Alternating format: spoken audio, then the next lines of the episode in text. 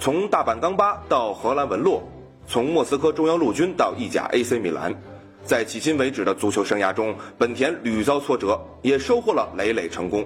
这些经历使他迫切渴望向日本的孩子们传递梦想的力量。本田足校正是在这样的背景下，在2012年5月应运而生。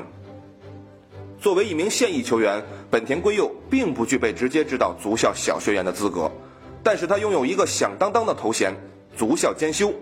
在足校建立伊始，身为兼修人的本田圭佑就为其拟定了办学宗旨与育才理念。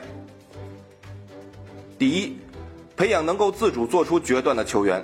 通过足球这一工具提升足球技术，并非本田足校事业的全部。培养孩子成长所需品质，助其未来实现自我梦想，才是事业的重中之重。第二，不限定站位，没有拘泥于角色和俗套的训练，为引导出孩子无限的潜能，本田足校向孩子们传授的个人技术和战术打法是适合并共通于全部站位的。球门是四个，打练习赛时经常是少对多，永远提供多种选择，最终养成判断力和自主性。第三。本田足校讲求对话与平等，倡导教练与孩子共同成长。从训练准备到最后收拾用具，每个人都要付出自己的那份劳动。